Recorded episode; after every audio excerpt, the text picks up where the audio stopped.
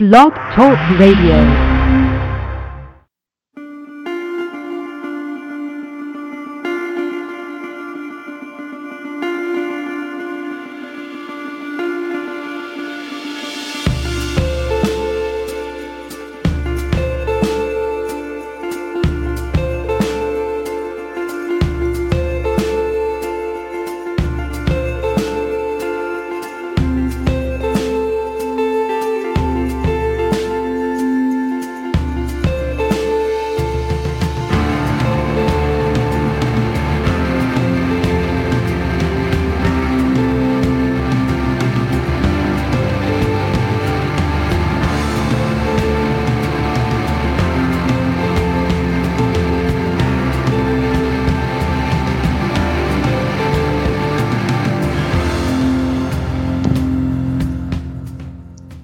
Good evening, everyone. It's the July 24th, 2015 edition of Don't Let It Go Unheard, where we discuss news, politics, and culture from the perspective of Ayn Rand's philosophy.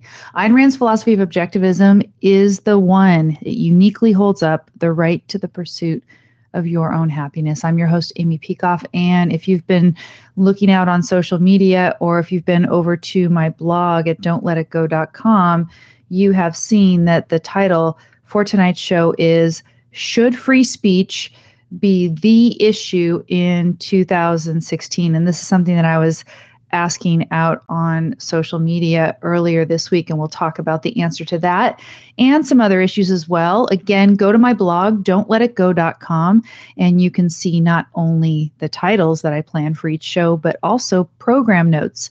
I spend some time putting together an extensive list of program notes, which is essentially links to all the stories and other things that I plan to discuss during the show. So I think you might benefit from them if you want to check that out again. It's don'tletitgo.com.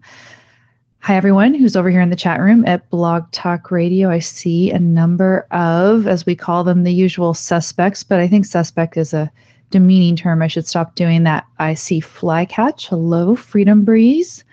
I saw Craig over there, but I don't know Craig got dropped. Sometimes connections get dropped, but I just saw him a second ago. Uh, John Roberts, Just Jean, Levi, Mark, Pig Fan, Selfishness, welcome. We have a number of guests with various numbers. It's like equality, 72521, right? Um, guest 7412 and such. But anyway, welcome. If you want to chime in, of course, do so here in the chat room while you're there, or you can call and we always welcome discussion 760 888 5817. Again, that's 760 888 5817.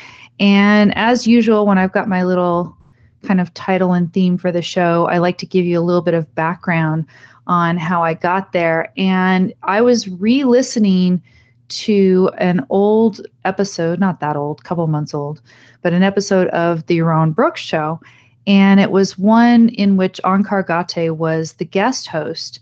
And they titled it Freedom of Speech and the Muhammad Drawings because he did the show. He actually hadn't intended to talk about this topic at all, but he was scheduled to guest host, I guess, the day after Garland in early May.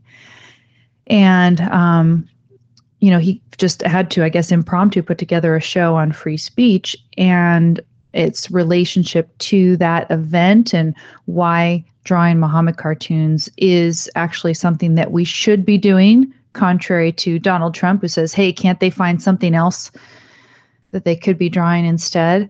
I highly recommend that you listen to that episode if, if you haven't already. And maybe if you heard it, go ahead and re listen to it again because I think there are some very important things in there. And when I was listening to that again, and I've been thinking about how pathetic our media, our culture, and so many of our politicians have been on the issue of freedom of speech. And I'm also, of course, you know, like so many people who have been listening to talk radio, either my show or other good shows, we're dismayed at the direction that the country is going right now. We think it's really bad. And sometimes when it gets really bad, you try to get back to the basics and you start thinking, well, which candidate, for all of his or her faults, is going to at least protect my right to speak out for the truth and to try to persuade everyone that we should move the country in the right direction. Right? You say, okay, well, at least I can count on this. And that's where I started to uh, think about it. Um, VOR in the chat room says, "Where the heck is Stuart?" As if there's, we have an a, an attendance requirement. Yeah, that'd be uh, cool if if Stuart came in um, as well. But no, I I don't. I guess I didn't see him here in the chat room. Let me scroll a little bit. So Stuart is late. So do we give him some sort of a penalty, some kind of like tardy detention? I don't know. Flycatch says Donald Trump. And does that mean you're a Donald Trump supporter? Flycatch? I mean, we have Donald Trump supporters kind of zooming around different places in social media. You're a Donald Trump supporter. Okay, well, that's going to be very interesting because on the issue of free speech, I would say he has failed spectacularly. And I think free speech is a crucial, crucial issue where you don't say, I support free speech, but, which is what Donald Trump has done on his tweets and interviews post Garland. So again, if you go over to the blog at don'tletitgo.com, I have conveniently embedded a tweet on May 4th from real Donald Trump, that guy's handle on Twitter. And he says, Nobody would fight harder for free speech than me, but why taunt over and over again in order to provoke possible death to audience? Capitals, all caps, dumb is what he writes with an exclamation point. Rob says, I don't feel tardy. I love it, you guys. Um, welcome, Rob. So, I mean, let's go through some important points about free speech and to show why this comment by Trump is not just inappropriate, it shows a complete lack of understanding of what the right to free speech is and its importance. So on the issue of free speech, and I would, you know, argue on others, uh, Trump fails, and he could not get my support. One important point that Onkar made is that freedom of speech has to be an absolute, or it does not exist at all. And the reason is is that freedom of speech when you live in society, right? We're talking about rights here. And rights are something that arise in a social context. And when you live in society, what we do is we use speech as a way to communicate and share and learn information and arrive at the right ideas. You need freedom of speech in order to engage in this process. Um, it doesn't guarantee that you're going to arrive at the right ideas. It doesn't guarantee that people are going to accept your ideas but it is a prerequisite of either arriving at the right ideas or being able to convince others of the right ideas. And in case you didn't know, if we don't arrive at the right ideas, we are not able to act on those right ideas and we are not able to sustain our lives. We can't live unless we have the right ideas and we act on them. We need ideas. That's how men survive. We don't just go around happen chance and like a plant, you know, food and everything that we need just falls on top of us uh, unless you're in California and Jerry Brown has said there's no watering and then no water's coming, although we got weird rain. Anyway, um, but then, you know, you're also not like an animal. You can't just go around and forage and hope that everything's going to be there either. We have to have ideas right? How do you think Blog Talk Radio got here where I can communicate to all of you on a weekly basis, which I love doing? It's because of technology. Somebody invented this stuff. And if they didn't reach the right ideas, they could not create all this. And I couldn't be speaking to you now. This is just one of the many things that enhances life.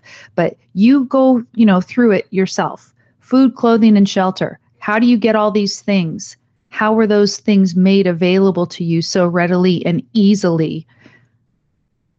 It's through the use of reason and you need the right ideas and, and you need to act on them in order to create these things that we need to live um, now importantly if you're going to be searching and communicating and gaining knowledge and sharing ideas onkar you know stated in the show of of Yaron Brooks. He said anything and everything must be open.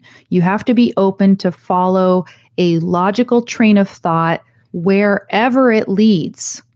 And you have to follow that train of thought whether anybody else thinks it wrong, offensive, obnoxious, etc.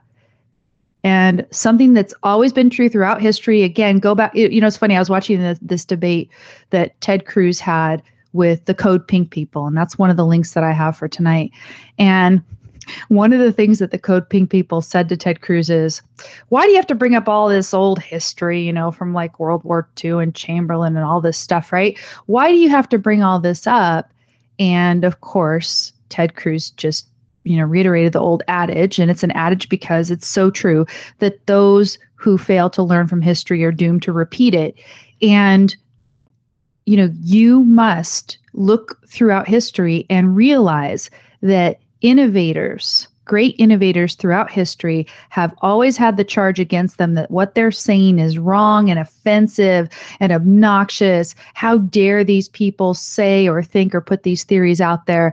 I'm thinking just of Galileo, who was submitted to house arrest for blasphemous theories.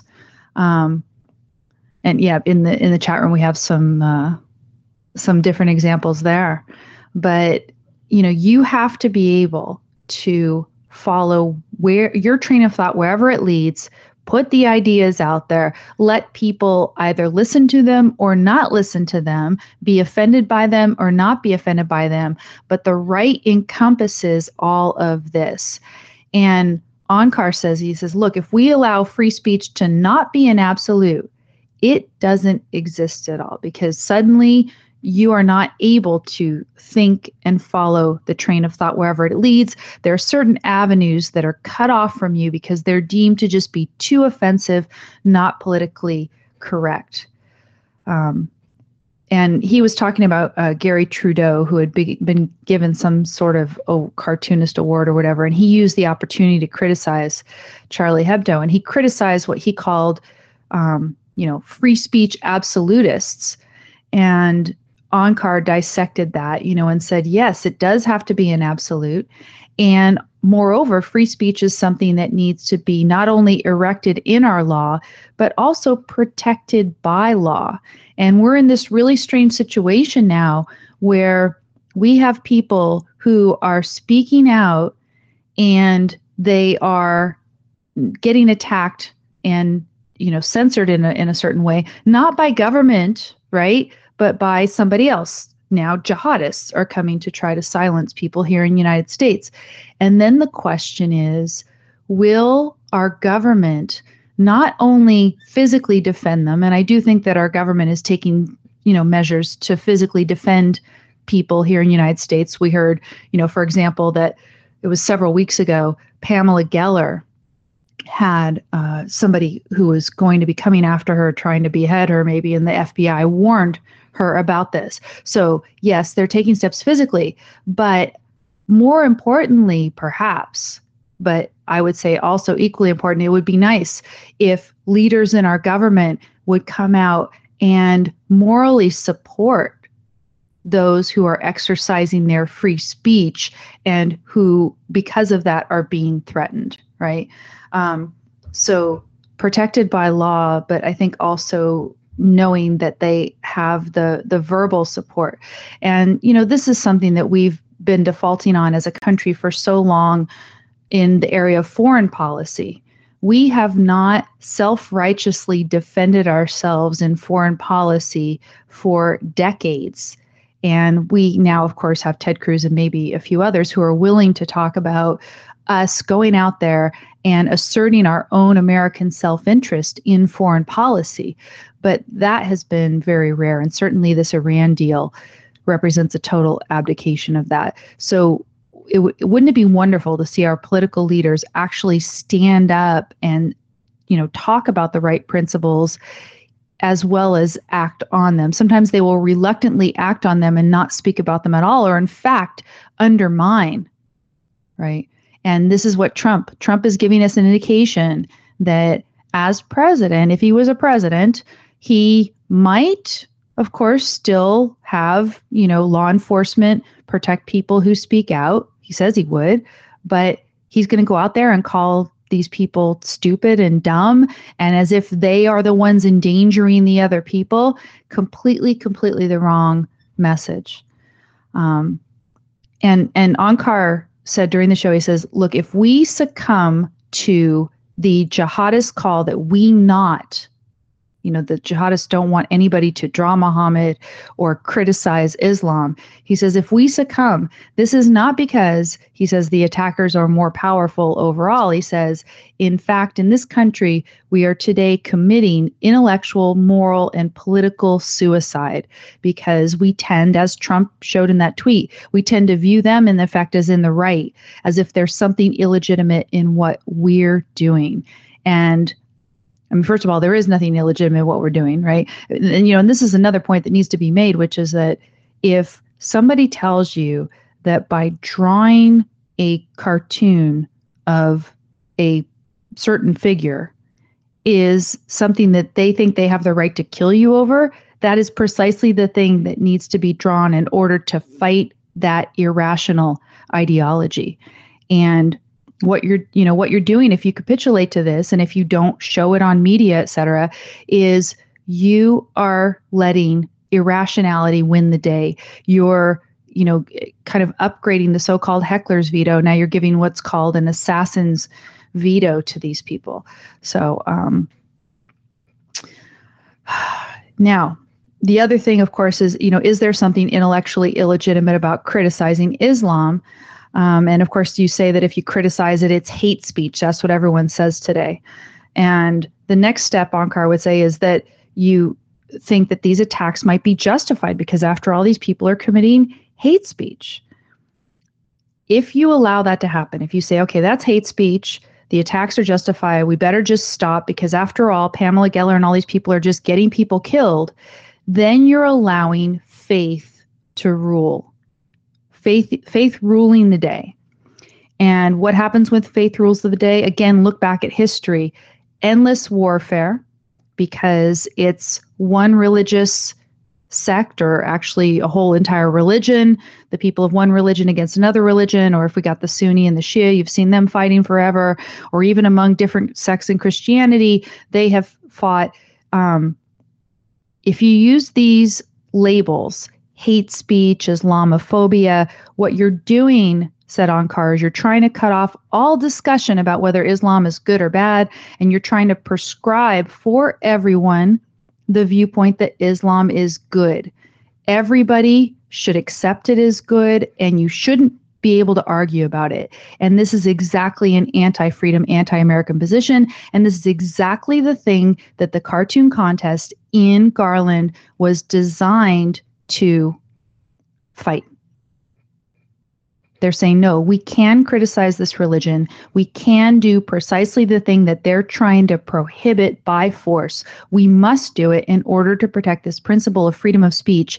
And it is a travesty that our president did not come out and you know, people were joking, know, have him wear the t-shirt, you know, with Bosch Fawstin's cartoon and stuff. He doesn't have to do that, right?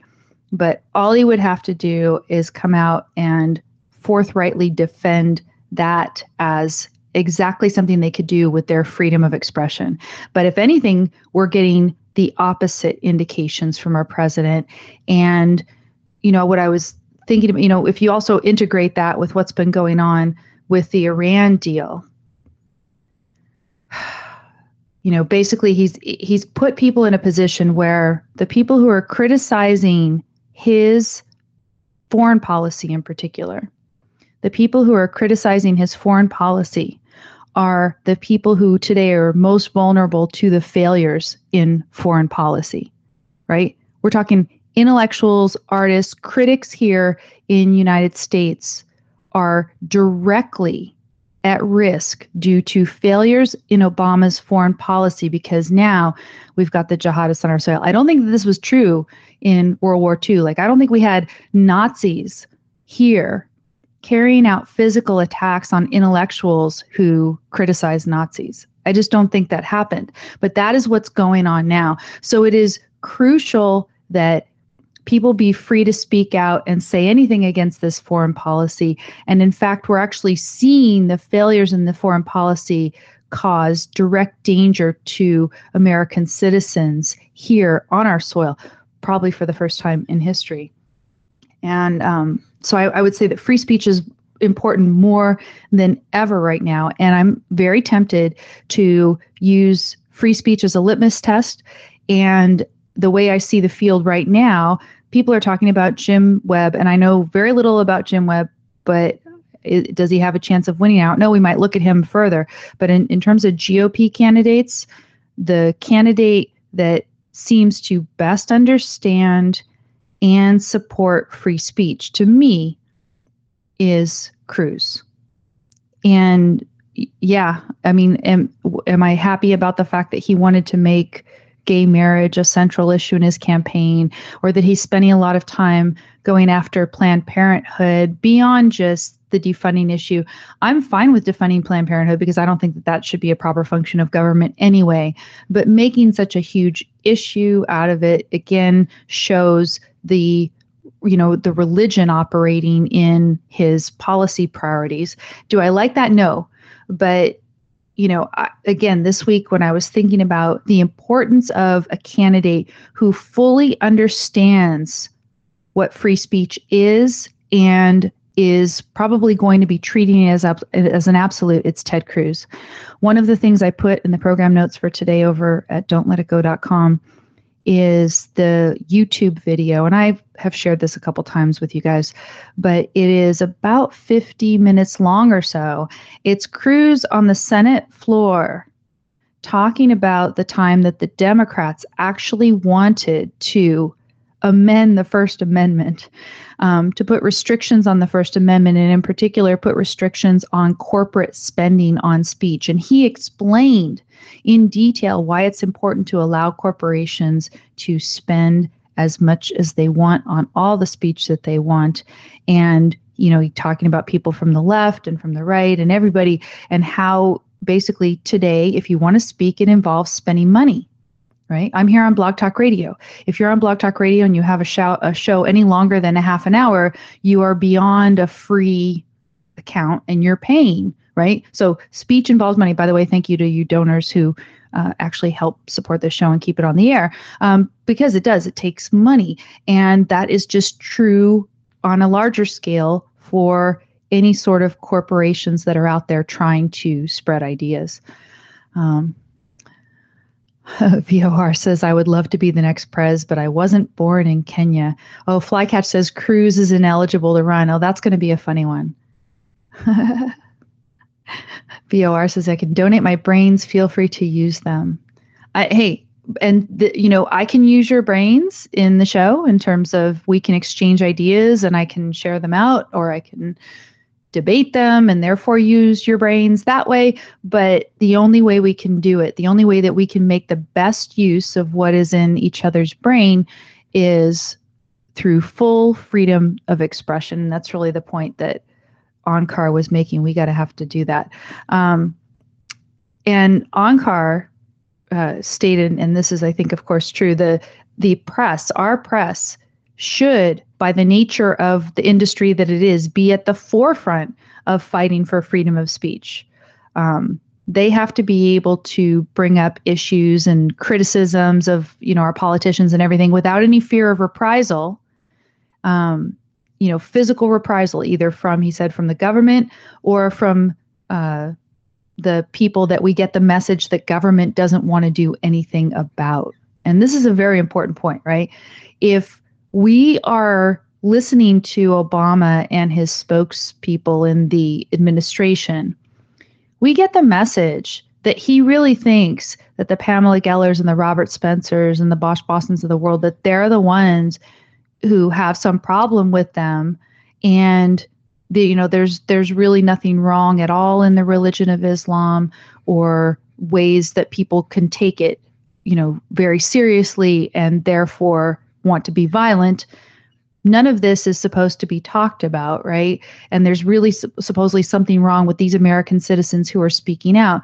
And if the media is getting that message are they going to be eager to share the ideas of these people or are they always going to be eager? You know i always see pamela geller and i forget which show it is that she's interviewed on all the time. It's one of the morning shows. And the guy's always he, he lets her speak but he always makes sure that you know that he thinks that she's totally wrong right and that that's the only way that can happen, they themselves are in somewhat of fear, but they should be at the forefront of fighting for freedom of speech and defending uh, people like Geller and actually putting the cartoons out there.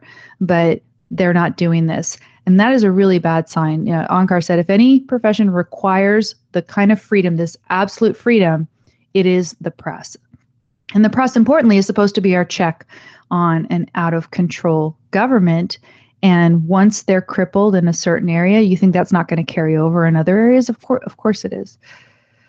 Um, I, I liked the litmus test that Onkar set up there. He says we really want to have out there, it, it, I mean, to show that basically we have solved this problem of being able to criticize Islam without fear of reprisal. He says we need to have the Islamic equivalent of the Book of Mormon, that musical, which was really insulting, insulting, insulting of the Mormon religion and of Mormons. And he says we have to be able to have the equivalent without any fear of reprisal. Can you even imagine a world in which you could have, you know, the Quran or whatever as a musical?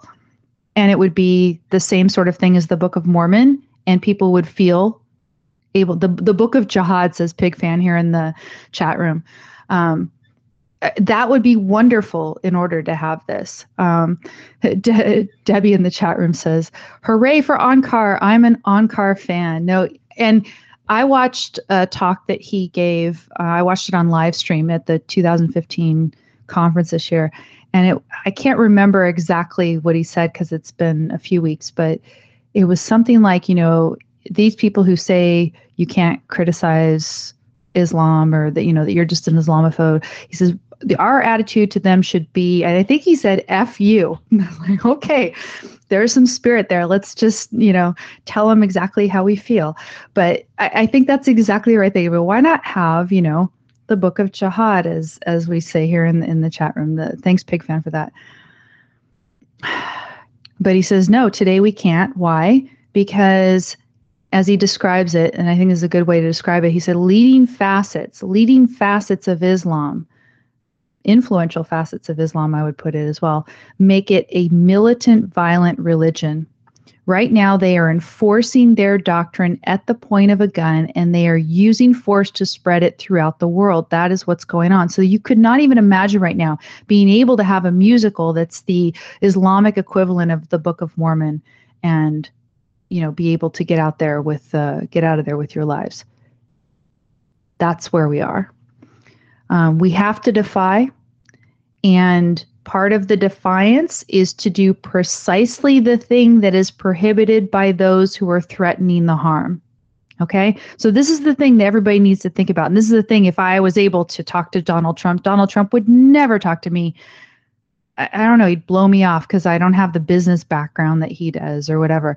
But you'd ask him the question Do you want to be in a society ruled by faith, like in the Dark Ages style? And I assume he'd say no.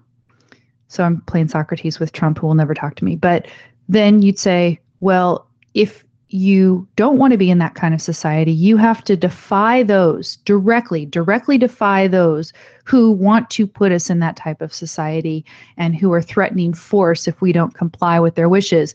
And what do you have to do? You have to do exactly the thing that they are telling you you aren't supposed to do. That's what needs to be done. And so we have a number of people in our country today who are standing up for freedom of expression. And while, like I said, I do think that they are getting the physical protection in some ways from law enforcement in the country, they are certainly not getting moral support. And if you just look at some of the fallout from, uh, you know, Chattanooga, and the way that the FBI and media and other people, other uh, administration, I think the DHS put something out about how you're not supposed to talk about, um, you know, Islam being related to attacks and stuff. That it, basically they're being told that they have to divorce Islam entirely from discussions of the ideology that radicalized. And and I, you know, sometimes you watch these people on the news conferences, And when they're trying to describe what happened to this guy, they have to use the passive voice. So instead of saying, you know, he was a consistent practitioner of the religion of Islam or something, you'd say he was radicalized. Radicalized. Right? Uh, Flycatch says, "Would I like to talk to Donald?" I would. I would talk to Donald. I'd come up with a list of questions and I'd ask him. It would be interesting.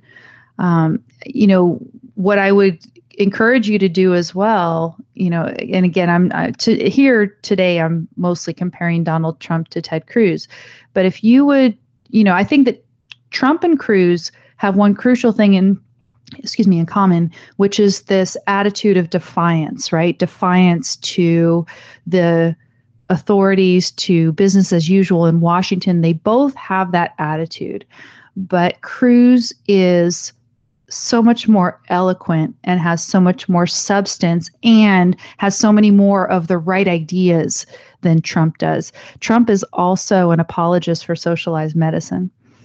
And that is something else that I would want to speak to him about. But I would definitely want to talk to him about this issue of freedom of speech. So, um, yeah, I would, I would certainly. And of course, I've put out there many times that I would welcome the opportunity to to, uh, to speak to Ted Cruz. Of course, I would like to press him on some of the things that we disagree about, but I would also like to draw out more of the things that we agree about.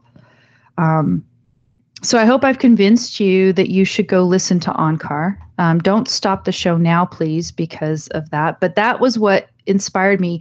And when you start thinking about how crucial freedom of expression is, and it's crucial to our safety today, and how much it's under attack, and then you think about the fact that the media and so many of our politicians just get it wrong. And we're in such a bad place that we need free speech now more than ever to write things then you start getting to the point where you think, do I have to make freedom of speech? You know, people talk about the one issue voter and they say, oh, you know, I'm an abortion one issue voter. Do we have to be free speech one issue voters? That's really the question that I'm asking.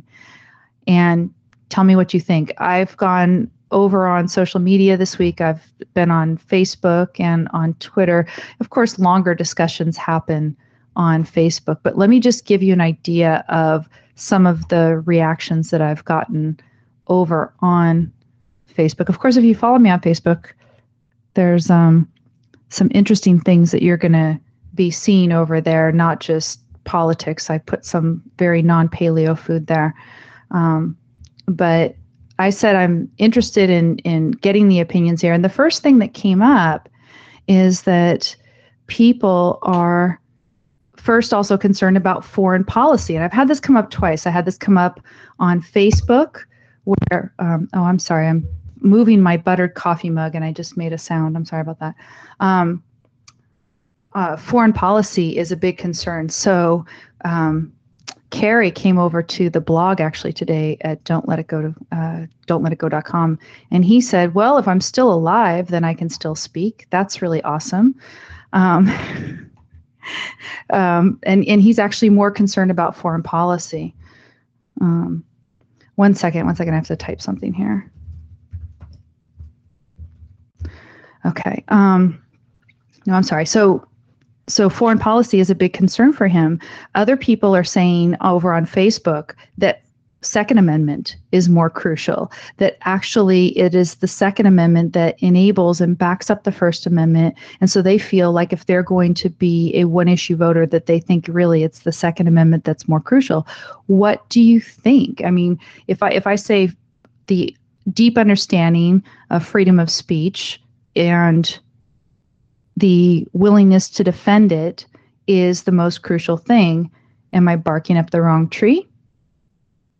That's that's uh, really the question here. Hold hold on one second. I have to be right back.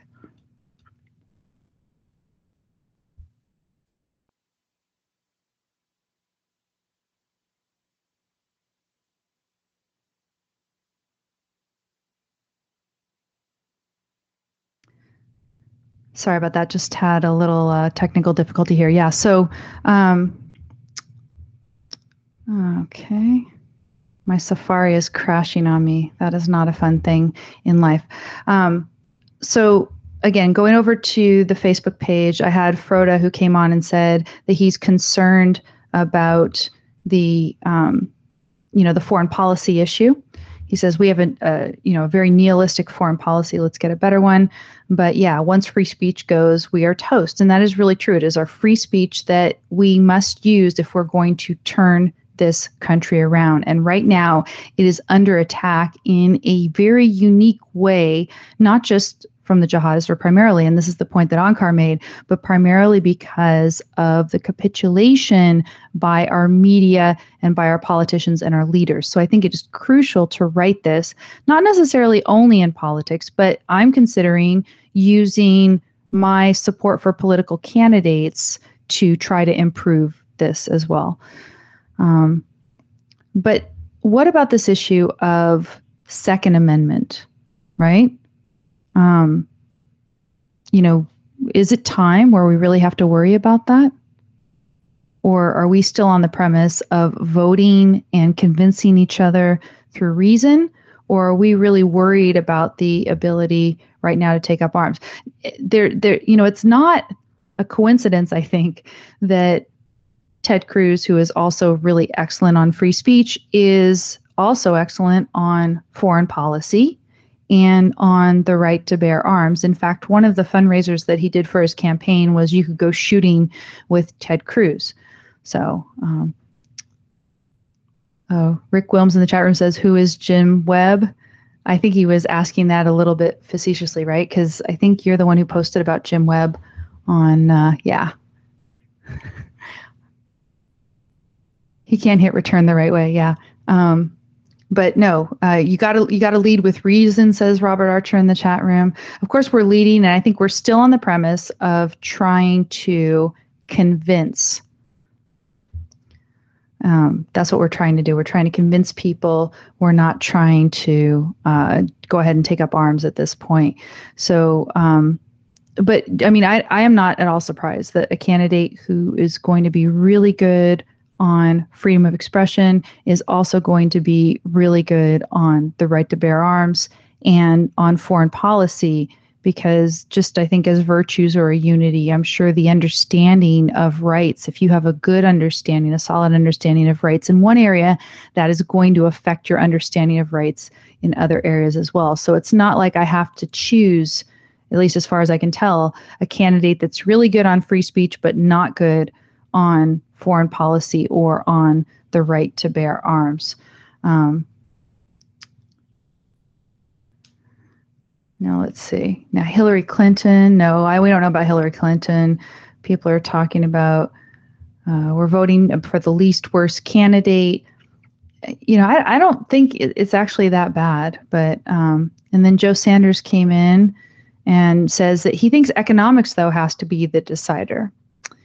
And I actually, you know, I think that we're in such dire straits, both with the Iran deal and with the fact that we've got the jihadist threat here. Um, we've got a crisis in this administration not enforcing our uh, immigration policy so that they have released tens of thousands of criminal, illegal aliens. Um, so that's been a big thing as well. Uh, there's a whole lot going on where we've actually got a direct threat to freedom of expression in this country, and that's really why I'm I'm putting it, you know, up. Uh, some people say it's worthy of consideration. Um, Rick Wilms, of course, here in the chat room, thinks you should check out Jim Webb, and we probably will in a future show and take a look at it. Um, you know, Trump is leading in the polls right now, and I think Trump is like I said, not very good on free speech. But I actually have a pet theory, which is that maybe we will see a Donald Trump pull out an endorsement of Cruz. And I'm wondering if that's going to be something that we can count on sometime in the future. Let me go ahead and also look over on the Don't Let It Go Unheard page on Facebook because I know some people also commented on this issue over there. I'm flexible. You guys can follow the show page, you guys can follow my personal page, but um, check it out. I have a Don't Let It Go Unheard page on Facebook. But I put the same question out there. I said, you know, are things so bad right now that we should just consider this one issue, freedom of speech, as the most important issue that we should go on? Um, and over there, people seem to like it. But yeah, no, there was just a couple comments. And of course, a promotion of Jim Webb. Okay, okay, we'll have to look at Jim Webb in a future show. I guess we have to look at Jim Webb and we have to look at Carly Fiorina because that is another candidate whom you've told me that you think you'd want to support. So, um, let's check that out. Now, who is Jim Webb? Thank you for mentioning Jim Webb as a potential defender of free speech. Um, yeah, maybe we can talk to him. Uh, Trump, Cruz, please no. Oh, you mean as if they were going to be running mates? No, I'm thinking Trump pulls out because he's actually not a real politician and he endorses Cruz. And maybe he would be able to, and yeah, Cruz and Trump met together in New York or something and had a nice meeting. So, would it be possible for Trump to take all of the support that's been giving, you know, given to him and transfer it over to Cruz. Cruz, who has the same spirit of defiance, but channels it through an intellect which Trump just can't match. Not at all. Uh, Rob says morality brings people to the polls. Economics doesn't bring people to the polls. That is true. And this is something that Yaron Brook has talked about repeatedly that people vote their morality, they don't vote their wallets. Um, generally that's true. Now, of course, morality and economics are not a dichotomy. And someone like Joe Sanders, who was talking about voting economics, he himself sees the connection, I think, between them. But I, you know, again, you know, Ted Cruz is probably one of the best on economics as well. So we don't really have to decide one way or the other. So that's a, a good thing. But what do you think? I mean, do you think, could you see using this and the if you if I was able to show to you that Ted Cruz had a superior understanding of and support for the principle of freedom of speech, the right to freedom of expression, that that would be meaningful to you so that you could overlook other things about him. Because, for example, one person on Facebook said, Well, you know, he announced his candidacy at Liberty University. And when you announce your candidacy, it, it shows that really you're mostly concerned about religious issues. And for me, I would say, okay, that's not good. But if he truly has a deep understanding and respect for and a commitment to protect freedom of expression, then I will still be free to state my point of view and convince people to accept my point of view. And that is much better, I think, than many other candidates might do for us. I do have an article over there. You know, again, go to my blog at don'tletitgo.com and, and check out all the program notes.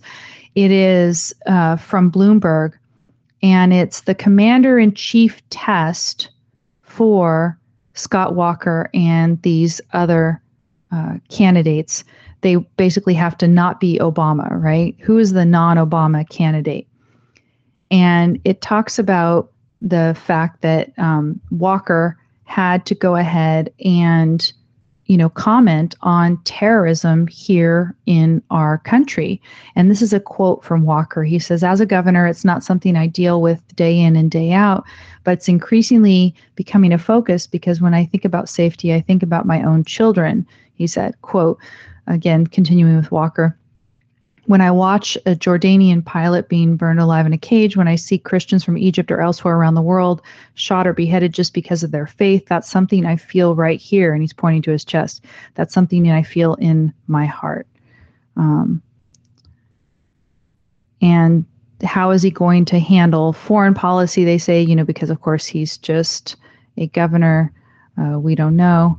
Um, Rick Perry, he's focused on border security. America has the right to defend the borders, et cetera, et cetera. Um, and then um, what does Bobby Jindal talk about? Jindal, he says radical Islamic terrorism is a threat to our existence. And he says we have a president who doesn't even want to use these words. And this is Jindal about Garland. He says the recent events in Garland, Texas show us that this threat is in our country He says, I don't know about you, but I was glad that those police were there to send those terrorists to the afterlife.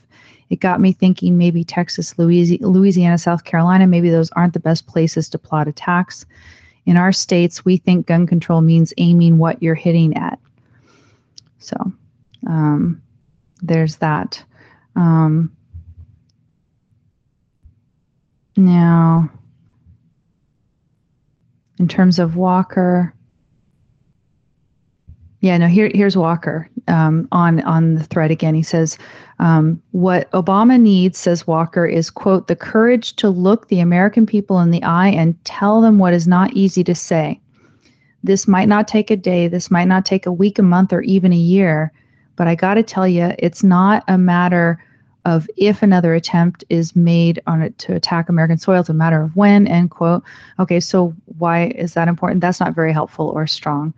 Um, Cruz is someone who said something more forceful than Jindal and or about as forceful as Jindal and and right on the track. But I would say even wittier. Thankfully, said Cruz about Garland, one police officer helped them meet their virgins. And that's probably the line that you have heard from uh, Cruz before. But let me give you a little bit more of what Cruz said about Garland at that uh, appearance. It was just at some sort of a small appearance that he had made where he was, you know, just by coincidence asked to comment on it. Um, he uh, discussed how Obama is unwilling to use the phrase radical Islamic terrorism. So that's what Jindal said too. And then this is Cruz. He said, We saw the ugly face of Islamic terrorism in my home state of Texas, in Garland, where two jihadists came to commit murder. Thankfully, one police officer helped them meet their virgins, end quote. And then he says, and this is about the free speech issue, right? Now, notice the other guys weren't necessarily connecting it to free speech. Here's Cruz connecting the Garland attack to the issue of free speech. He says, but when given the choice between free speech and the political correctness of refusing to acknowledge radical Islamic terrorism, it's a time for choosing where we stand, end quote. And then he uh, and then it goes on to talk about you know Cruz praising states just for standing up for religious liberty, and that's something where religious liberty. Yes, I'm for religious liberty, but you know obviously I have some other disagreements with Cruz because I myself am an atheist. But I am very impressed. You know, and again, we didn't see. I didn't actually see the full comments that Cruz had made before, but he not only made that quip about the police officer helping the jihadists to meet their virgins he went on to talk about connecting it to the issue of free speech and rejecting political correctness, and that we need to acknowledge, as he puts it, radical Islamic terrorism. May not be your choice of terminology, but still, I don't think I've seen any other candidate in the field actually insert the free speech issue and connect this point and realize that we need to you know, kind of forcefully defend people who are speaking out in this manner and, you know, support them morally in their choice.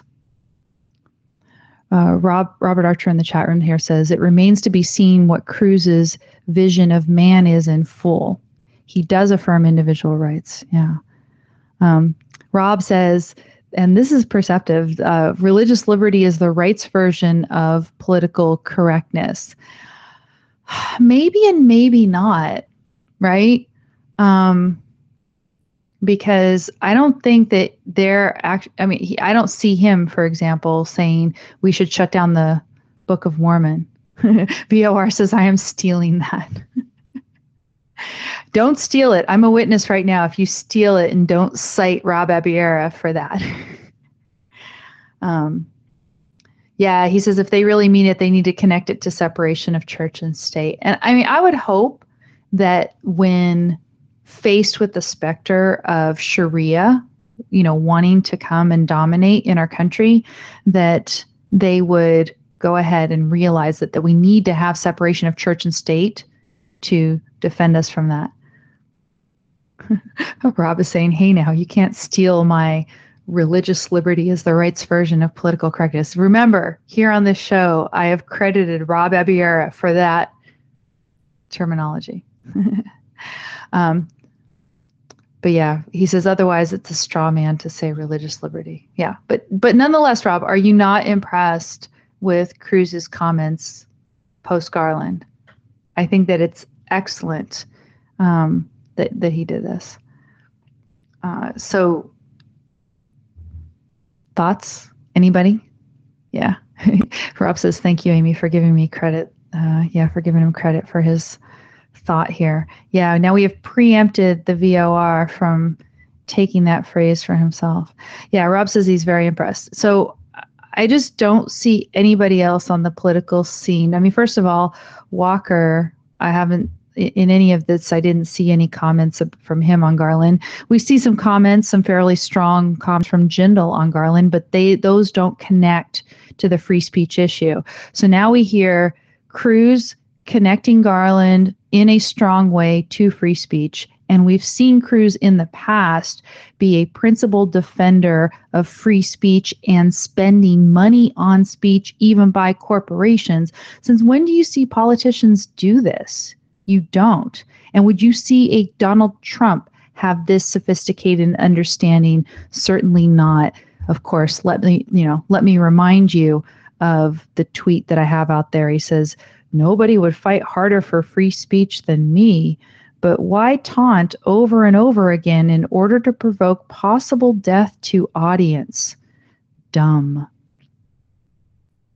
Um, possible death to audience. I don't think that Pamela Geller did anything of the kind. Why? Because she had tons of security for that event. So it wasn't that wasn't even the issue. It it was fine. If anything, he should say, look, it it worked exactly the way that it was supposed to. Um, the people were all safe, and isn't that a good thing? And that's essentially what Cruz said, which is thankfully this police officer helped them to meet their virgins. So I, you know, I submit to you if you're down to these issues, if you're down to the essential of foreign policy, of Second Amendment, and of First Amendment, that we see that there's this tremendous threat, then I actually think you're going to become a Cruz supporter because of you know the importance of these issues today and the depth of his understanding his ability to articulate it effectively out there. What do you get from Trump? Uh, I also have a link to an appearance on one of the mainstream media shows actually, I guess this was Fox News, but it was, um, you know, him going out there that says Pamela Geller was essentially taunting Muslims at the Muhammad event. Um, so here's uh, here's Donald Trump. He says uh, we have all these problems, right? And uh, this is what he says. He says, uh, I'm a bigger believer in free speech than she, Pamela Geller, is. Believe me. And I think it's very, very important. And we can't allow people to get away with bad stuff, the kind of stuff they're doing, the beheadings. We have to be tough and we have to absolutely go in and wipe out the bad. But for her to go in, and I guess she makes money doing this, says the guy who makes money declaring bankruptcy, uh, something has to happen. What is she doing it for? This has nothing to do with free speech, he says. This is taunting, and all it does is cause trouble. And he says, and frankly, in Texas, they had a fantastic cop policeman that did an unbelievable job because these two guys were running in with AK 47s. And you would have to have hundreds of people killed if this policeman didn't recognize the problem and with a regular pistol kill both people. So you would have had tremendous hundreds of people. And she knew that. She hired security all over the place, etc. Um, and so he says that she went too far. And then I guess he let Pamela Geller in. Um, uh, she should be more responsible because what she's doing is unnecessary. Uh, let her go and talk about, you know, she's using those to show free speech. She's not using it for any other. She's using it for her own purpose. She's doing this for her own purpose. Yeah, and I would say her own purpose is to defend freedom of speech here in the United States because she actually understands the principle and he doesn't. Again, I urge you, you know, I've, I've got the notes that I gave you a little gist of on Onkar's show on free speech, but to really understand that freedom of speech has to be an absolute or it's nothing and to understand that if you do you don't want faith to rule over us, and particularly you don't want the Islamic faith to rule over us, then the thing that needs to be done to fight it is precisely the thing that they're prohibiting us from doing. Again, so long as it's freedom of expression. Now, they have, I guess, some prohibitions in their religion that are actually prohibitions of rights violations, but drawing a cartoon is not a rights violation. So if they're trying to prohibit you from doing something that is not a rights violation and you don't want to submit to that, you've got to do precisely that thing. Otherwise, you are, you know, again, submitting. You are abdicating, giving up free speech as an absolute. I do have a caller. I'm going to go ahead and take it. You're on the air. Who's this? Uh, my name's Umar. And Umar? Uh, okay. I, yes, um, I'm a first time caller. Yes, welcome and, to the show. Uh, thank you. Um, listening to what's uh, taking place here, I, I know nothing of these people that you speak of. Uh, which people? I, which people? all of these names that you're saying, uh, Cruz and. Uh, you wait. You don't know who Ted Cruz is? I've heard of him. Isn't he a senator or something? He's a senator. He's running for president. How about Donald Trump? You don't know who Trump is? You're fired if you think I don't know who Donald Trump is. okay, good, good. You know, I mean, but I'm not really paying attention to that. I'm listening to some of the phrases and, you know, uh, the First Amendment. Uh, right. And, and, you know, I, I think that the Constitution was good with some things and uh, I'll say better with others. Um, there, mm-hmm. there are some things that are clear and definitive. Um, when it comes to the religious aspect, a lot of people who are religious feel as if they they have a claim uh, that associates them with law and with the Constitution because uh, some of the religious people who agreed with it and came under it, not those who made it necessarily, but those who who have come mm-hmm. under these amendments, uh, were religious people, and uh, I'll just refer to them as the masses. Um, but basically, you know, the religious aspect is separate from free speech. Um, so you, you know, mean you mean you would it, you would you would separate freedom of expression from so-called religious liberty?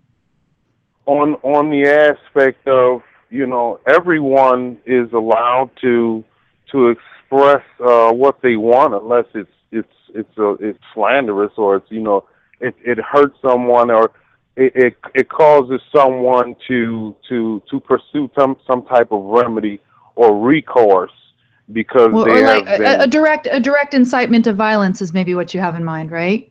Exactly. That that is right. well. Uh, but but but uh, incitement to violence is something that you would probably have to deal with on an individual basis uh, because I don't know what to use as a gauge where I can say something about your mother and that'll excite you to violence, but someone else is saying my well, see, mother but this what? Is, this you know, is, I don't this care. Is, this is where no, but this is where it's it's it's different, right? Because it's not if you just are insulting somebody about their mother, that is offensive, but it is not an incitement to violence, right? Because I can be offended but then it's a very separate thing for me to take that offense and use it as a motivation to be violent. Well, um, I think it's if, offensive yeah, for anyone. I think it's offensive for anyone to think that their religious belief is grounds enough to commit an act of violence. Well, because right, if of you course, look at, course. Yeah, I mean, I mean, I mean, that's just general knowledge. Anybody who who is uh, subscribing to any religion I mean, come on. If you're pushing your religion to the point, or or or, or if no one has committed violence against you, then then then there's no reason for you to commit violence against them. Let, let, me let me let me just press you a little bit because I, I agree with you, but I want to just play the devil's advocate, so to speak. So why do you think it's bad for someone to use their religion as a reason to commit violence? Because it's uh, one, it, it, it's a fallacy in itself. Uh, any religion can tell you, any of the, well, I'll say the, the, the modern three, can tell you about, uh, uh, I'll use the term wrath of God. Mm-hmm. Uh, if God's going to deliver wrath, what do, and your God is omnipotent and, and, and, and omniscient, but omnipotent and all power, uh, what does he need you with your little sticks and stones when, when he can, you know, right. you know, flood whole areas? Right. Now now there's that, but what about the fact that in the Quran it actually calls on Muslims to commit acts of violence to join in jihad.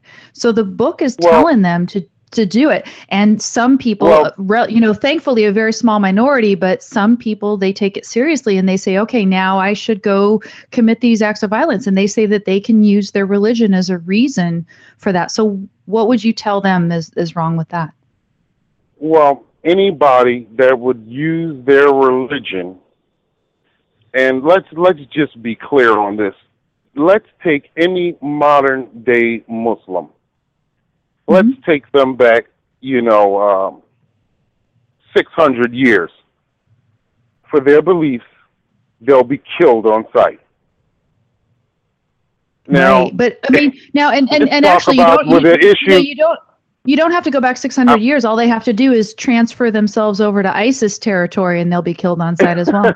exactly, right? exactly. So, so, but to answer your question like directly, it's about what's in the Quran. Now, I've read the Quran. I've read the Torah. I've read the Bible, King James Version. You're better than I am. You're better than I am. I've read only the well, Quran. I haven't read the other two. Well, well I've, I've, I've, I've. Uh, initiated myself and learned of these things only to become non-dogmatic. So, but I understand. So, well, these these things have just translated themselves into language to me. I can speak, uh, you know, Christian when around Christians, you know, but I can also go to China and speak Chinese, but that doesn't mean I'm a Chinaman. So, but uh, you speak Chinese uh, as well. Wait, wait, you speak Chinese uh, as well? No, Oh, no, I'm just using that as an example. I was gonna, I was gonna be very, very impressed. but I do speak other languages. Uh, I'm a bit rusty on a few of them, but uh, I, I can get around in a few. Um, okay. But but to answer your question, with the Quran saying uh, those people who are infidels, you know, you know, should be killed, and mm-hmm. if we just stop look back at history again, they've all killed each other for whatever religious reason. So honestly, you know, God's not doing the killing, it's man, and I look at it as such. But to answer your question, as far as Islam, it is a major contradiction upon itself. It is an oxymoron to say, for the sake of Islam, that you would commit an act of violence towards someone else. Because let's understand that in the true uh, uh, translation of the word Islam is means peace. So when I hear actually, words actually, like that's that's what, what some people say is the translation, but others say that the actual proper translation is submission, and that you will have that, that you will have the peace only when there is submission. That's a lie, and, and, and, and it's a contextual lie, and it is actually an innovation of of the of the of the initial meaning of the word, and and and uh, it, it, it, peace meaning the opposite of chaos, or like the stillness of water. You know, now submission can mean submission to movement and, and, and maintaining balance. And that is the context from, from which submission has derived, but it's still an innovation of Islam. Islam means peace. And, and, mm-hmm. and, and uh, Arabic came from Nabatean. Nabatean came from uh, uh, uh, uh, uh Aramaic, Imperial Aramaic, and, and before that, Aramaic. So, so I okay, know so, the so origin but- of this word But but and I just wanted you, to say, you, but it's an oxymoron for you to commit violence and you supposed to stand for peace, is it not? I mean, it, it certainly would, but you know, again, there is enough in the Quran where it calls for violence against infidels and against Jews in in particular that you could see that in if you take the context right now let, we could go to a chief justice john roberts interpretation based on intent and on the totality of the quran and everything if i read the totalitarian right. the, if i read the totality of the quran and i have and you ask me whether I would believe in this, you know, kind of uh, disagreement among people who interpret what Islam means. Does it mean peace in the sense that we all think peace and love and hippies from the 60s? Or does it mean maybe it means peace, but only peace in the sense of you will have peace after you submit totally to this totalitarian rule of this religion? Which do you believe, Amy, after having read the Quran? I believe that if you're going to say it means peace at all, it means only peace through total submission, where we all go back to living in the dark ages like they're trying to do in the ISIS territory over there. Well, everybody has their own interpretation and sure. my interpretation no, and, and, and, and is that's, safe. And, and, and well, but well, your interpretation is, is fairly safe, I guess. But you know, this is why we bring it back around to the issue of freedom of expression, right? Because an important discussion that needs to be had is, you know, what does this religion actually say? And what is, you know, the influence of people who take the violent parts of it extremely seriously. Ayaan Hirsi Ali, for example, I don't know if you've heard of her, but she has a book whereby she's urging for a reform in Islam where people will take it as a peaceful religion, like you're describing, and that they will not take the violence and you know kind of fire and brimstone and every and you know the calls for jihad that are in the Quran that they won't take those seriously anymore. Um, if well, you've I, read also, I agree, the, and yeah, go ahead. Go ahead. No, you go ahead. No, I was just saying there there there are plenty there are plenty of Muslims, just like there are plenty of Christians, there are plenty of Jews that would and would not commit violence. So you know the religious aspect. Mm, I, I, would I would removed. I would say well, but I would I would say, and I mean, you tell me whether you would agree with this or not.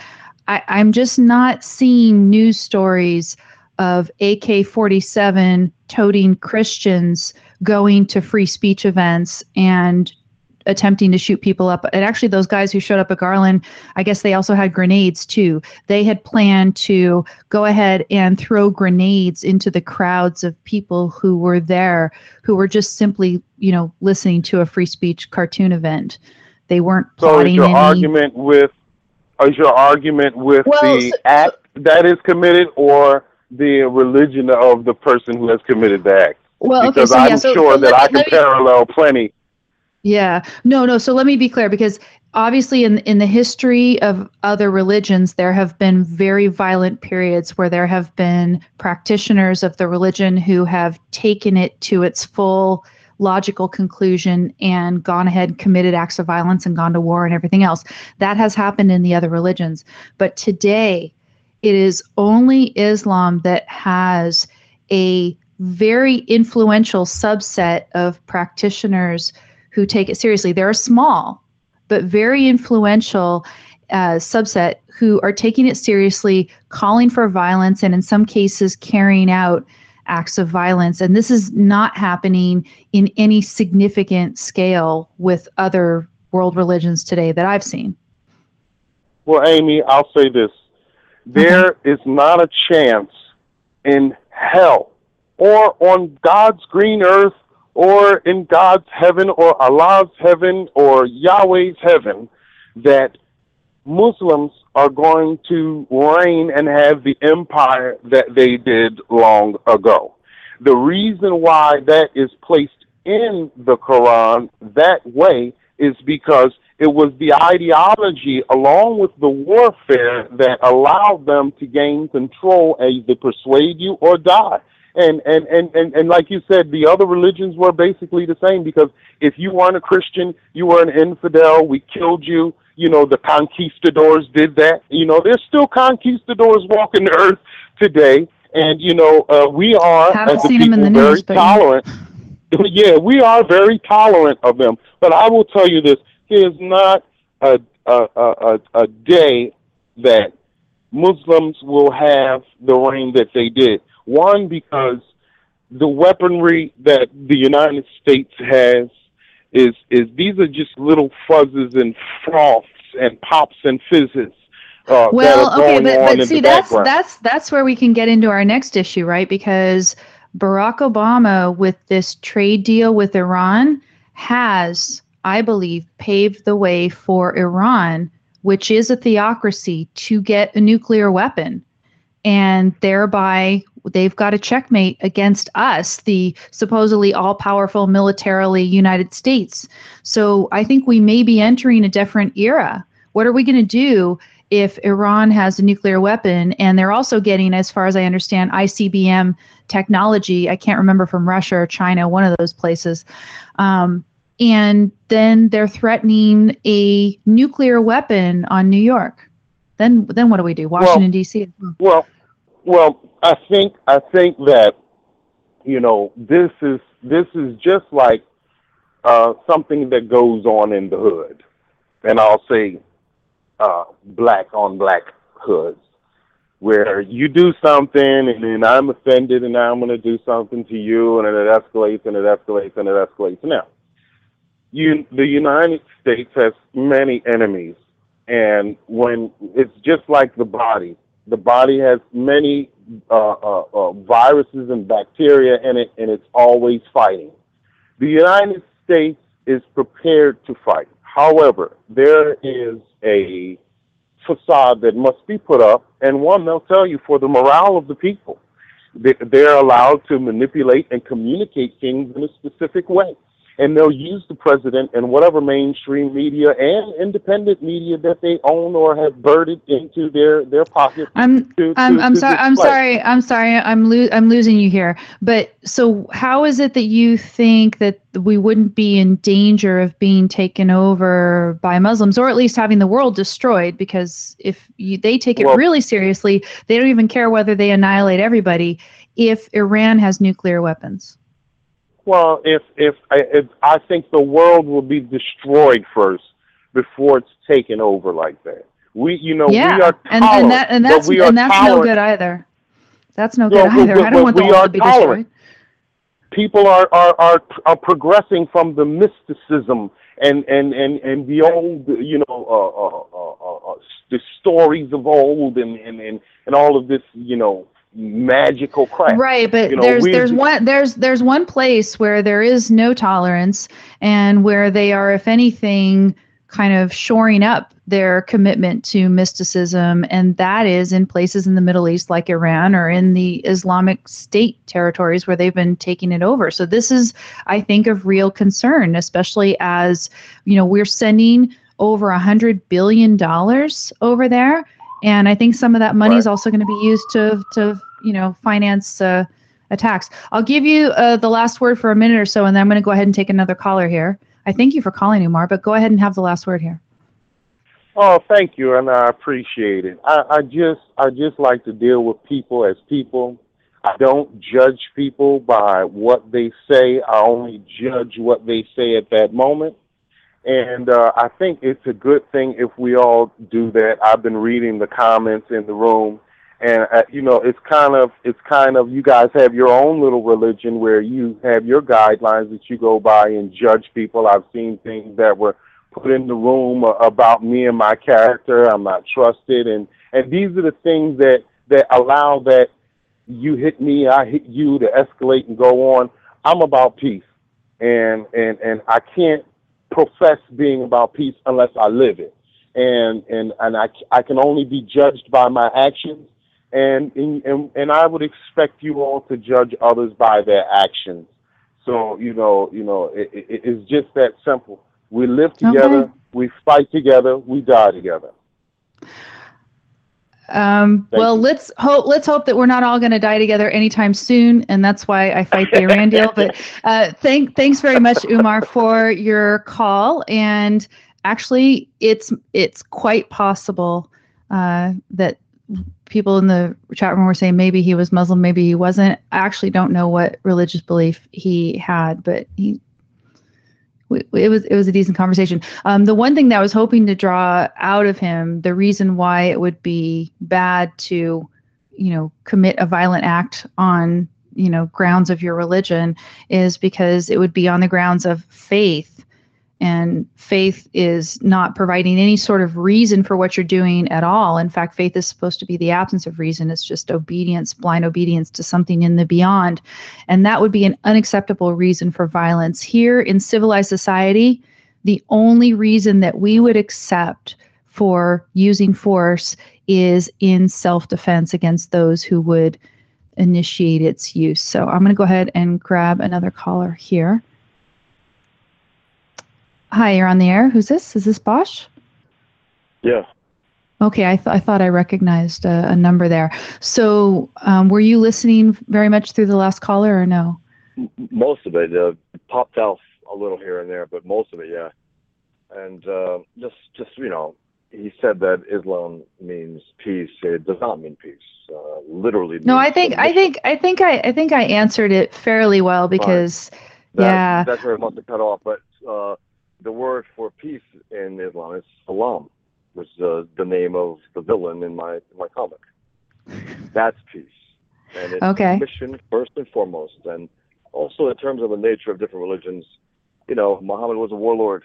Uh, no Christians can go and slaughter people in the name of Jesus in his footsteps. They can't do that, literally. Whereas with Muhammad, they can. So there, there are there are differences there. And as you note, you know, he says a lot of people are getting better these days, getting away from faith. Fine. That part of the world, as you know, absolutely not. They're shoring it up. They think, they think we have given them victory by Obama's actions. Right. That we have by our weakness, by us praising their evil religion. And so they are haven't been discouraged at all from their religion from their mission, from their submission, as I as I as I call it. Right. Now, what do you what do you think of the overall question? Because a couple weeks ago, I was asking on this show about, well, is is Ted Cruz still the guy? Because after all, he has been really pushing hard on the issue of you know gay marriage, right? Um, and there's other areas that we disagree with him about, and um, also, there's been this issue of did he flip flop on the TPA, right?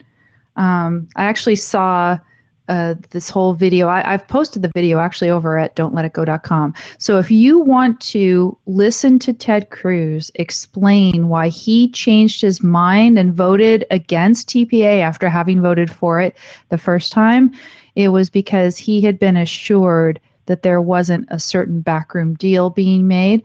Uh, he has come out and actually accused uh, McConnell of lying, of outright lying to all of the Republican senators as to whether the, there was a deal about the uh, Export Import Bank. And he, and, and he compared him to a Harry Reid.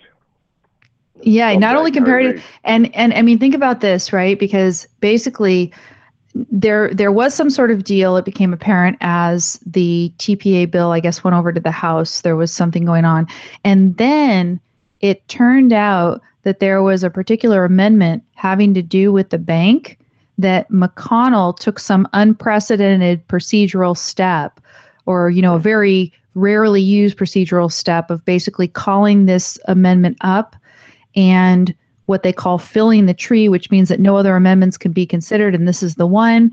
And Cruz is calling him out on it very, very forcefully, very strongly. So that's excellent, and, it's, and it's very rare because these guys are very collegiate in their behavior. Like, "Ooh, I can't do that." Well, he sure as hell did that. Right. Right. Um, did you see when he was debating these Code Pink protesters yeah, on the Iran deal? I I thought he gave him too much airtime. I really do, but he. But you, but you some you sometimes accuse me of giving people here too much airtime as well. But I'm having a discussion, you know. So. I know. I'm I- I'm I just- I'm in the I- tradition of, of Ted Cruz, which is not a bad tradition to be in in No. terms of engaging with ideas. he's still the best, and he still proves it every time out. He's still the best, despite his flaws, despite the problems that we have with him. When he makes these, when, when, he tries to make these non-major issues major issues, they're not. They might be major issues to his to his religious donors. They might be, and maybe he's beholden to them in order to go out there and continue getting donations. I don't know, but he's still on the major issues is excellent on Obamacare, on big government, on jihad, on free speech. Nobody is better. Nobody. Um, I mean, he's just basically been out there doing battle. So I've got actually three different links. I've got that one video where he was on the Senate floor. I think it was today, where he was accusing McConnell of lying. It was either today or yesterday. Was it today? I think, it was, today. today. And then the Code Pink It was like protesters was was this week as well. I think maybe yesterday, day before. And then um, there is a video of an exchange between Cruz and an Obama administration official. Yeah. And he is grilling her on the number of illegal alien, as they call, you know, that let's try to figure out the right terminology we should be using. But Can, can I just uh, say one thing? So the sorry, the difference between his serious, principled um, approach to this kind of debate and and and issues, as opposed to Trump, yes, who just basically he farts it out of himself. He goes out there and he mocks people. he farts it he- out of himself. No, he farts on himself. He burps it out there, and people like it because man, we don't see that from politicians. Well, he's not a politician, and I gotta say, I mean, I, I mean, I am averse, even you know, like for praising politicians, but I'd rather have a Ted Cruz, his style. If you want to be the free leader, I mean, the leader of the free world, you can't be a clown. You can't be a clown who says, "I'd rather." Uh, I like guys who don't get caught, who don't get, who you know what I mean about about McCain. It's just, just so- About such a stupid way to McCain, put it. yeah. Yeah, It's, it's sloppy and it's disgusting. horribly disrespectful. Yeah, I mean, look, McCain's an ass, and he sucks as, as a politician. But don't go after, you know, in the past. I mean, just don't do it. Condemn him for Well. Anyway, what I'm saying is, Cruz Yeah. is is is far more sophisticated, far smarter, and just better. And he he is a politician, and a politician ought to control himself the way Cruz does. He ought to. Rick Rick. Wilms Rick Wilms in the chat room here says Trump is a squawking parrot. He is. I mean, and, you know, and- and- he's a parrot. He's a ape. so there, there's a, there's a couple things we could say. I mean, you know, again, he and and he's an Cruz have a sim- he and Cruz have yeah, he's a hypocrite. He and Cruz have a similar uh, appearance, you know, uh, spirit of defiance, of course. Yes. they But have that in common. he- They're the only two guys who fight. they are fighting and they are fighting the media and they're fighting establishment politicians which is great but let's go ahead and listen to some substance from trump as well and i mean i, I would think that anybody No, but he doesn't have it. anybody who He- he- thinks who thinks that they're conservative or at least non-leftist anybody who thinks that they're conservative or non-leftist and thinks that they want to support trump they should be supporting cruz because cruz has that same spirit of defiance and he has actual substance he has rhetoric ability and again i've shown you three thoughtful. examples of that Hmm? He, he's thoughtful. He pauses Yes. before he speaks because he's thinking about it. Unlike Dump. Unlike as I call him, Dump. I call him I call him small T, big R, rump. That's what he is. And look, um, uh, let me- like- let me- let me like just- when- no, let I me just, uh, to people.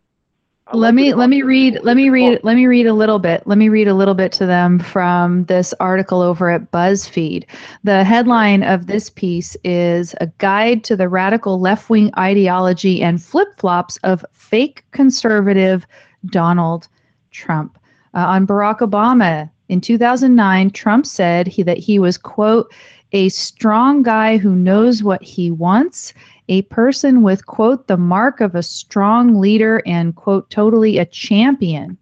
And he even said that he would hire obama. Now what would he hire obama Uh. for? I don't know uh, 2011 when he was considering making a run for president he placed himself at the vanguard of the birther movement demanding that obama show his birth certificate if you remember that Yeah. Oh yeah. Ah, Hillary Clinton. There's pictures of him with Hillary Clinton. Uh, Hillary attended Trump's wedding in 2005. Trump also donated to her campaigns in 2002, 2005, 2006, and 2007. In 2007, he called. Clinton Foundation. Yeah, he called Hillary, quote, very talented, a great appointment for Secretary of State. You know that Hillary Clinton is now facing criminal charges, perhaps, for the email thing? Criminal charges is what they're thinking of doing. That's what I saw on Drudge today. Finally. Um, finally. yeah, so, and, and they're saying that some of these emails, these private emails that she sent, contained classified information. Mm. But but he calls her quote a wonderful woman who has handled pressure incredibly well. Now this year he called her desperate and sad. Yeah. In his Yeah, because in his It suits him politically right now. It's Yeah. it's convenient. He's been president for years. And again, he Now in his, uh, the Clinton Foundation. Go on. yeah. In his Also, sorry, 2000 he's, for, he's for universal health care. right. Now is is uh, I'm wondering if yeah, on the 2009 stimulus package, he thought that the the stimulus package was, uh, was quote what we need yes, yes. in He also on on wants to. He Yeah. also, sorry, wants a bigger corporate tax. You know, I Yeah. mean, this this guy is absolutely. Yeah, as far as as far as I know, and he was now- a he was a, a critic of Obamacare because it didn't have enough socialized medicine. And it's Um, possible. Look, I mean, this, this guy might be as corrupt as trying to get Hillary elected by going third party, you know, siphoning votes off of the Republican Party and having her win. I mean, who knows? What Yeah. I'm saying is, I don't put anything past him. Anything. No. You can't trust him at all. No. Let me let me let me give you um, some quotes on healthcare. And again, I do think that repealing Obamacare is a very very important issue. People should not forget that we need to do this. Um, I've been talking about this for the last few weeks, and I just saw an article from Dr. Michael Hurd today, uh, again talking about the consolidation of the health insurance industry, the so-called health insurance industry, because it's not insurance anymore. It's like Right. prepaid health care that you may or may not get. But um, the you know they're dropping like flies out there, and you know big insurance companies are merging into even bigger companies, and we are very close already to getting to uh, single payer. Sorry, I'm getting loud because I'm getting to. uh, enthusiastic. But let me read to you Trump on healthcare. It's important to get this out there. Uh, this is Trump, Donald Trump, running as a Republican or somebody who's trying to hope to get the Republican vote. Quote, I believe in universal health care. He says, just for record, I sorry, belie- sorry, this is 1999. Just for record, Right, 1999. right, He has 1999. Never I- it. He has never gone against it. Yeah, right. He says, I believe in whatever it takes to make people well and better. He said, quote, it's an entitlement to this country if we're going to have a great country.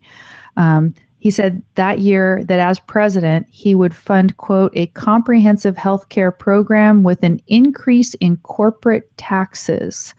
They say Trump has not now abandoned his support for universal health care, but has now said that he would achieve that goal by negotiating deals with hospitals. He says, I'm very expert on that stuff. Now, Um, what is it listen when to that government government sorry, I'm very negotiating a deal with that stuff. hospitals? Also, Yeah. I'm sorry. I'm very, I'm very expert at that stuff. I mean, listen. To me. Right. Right. But also one thing, he will. It, let, just say if this if this uh, cartoon comes to life and he becomes president, he will change Obamacare into Trump care by name. Right. So- Exactly. Oh, now it, now it's Trump care. Uh, Exactly. I've only got about a minute and a half left. Anyway, uh, one tell last thing. I just what what, what, say have you been I, up to? I I shot an interview with uh, John Stossel on free speech, and it should air within uh, a month. And I will tell uh, listeners and Facebook and Twitter and social media all about it after the fact. And uh, I was very glad to be part of it. So people should follow you at Bosch Fawstin on Twitter and over Right. on Facebook. And on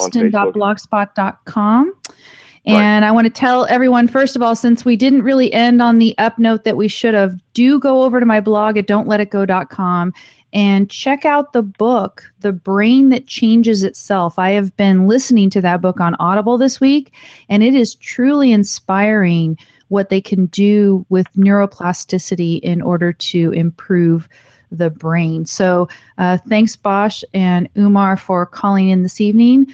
I say goodbye to everyone. Let's continue the discussion over at the blog, don'tletitgo.com. Follow me, Amy Peikoff, on Twitter or Don't Let It Go Unheard on Facebook, etc. And I look forward to talking to you all there and next week here on Blog Talk Radio. Have a good evening, everyone, and take care.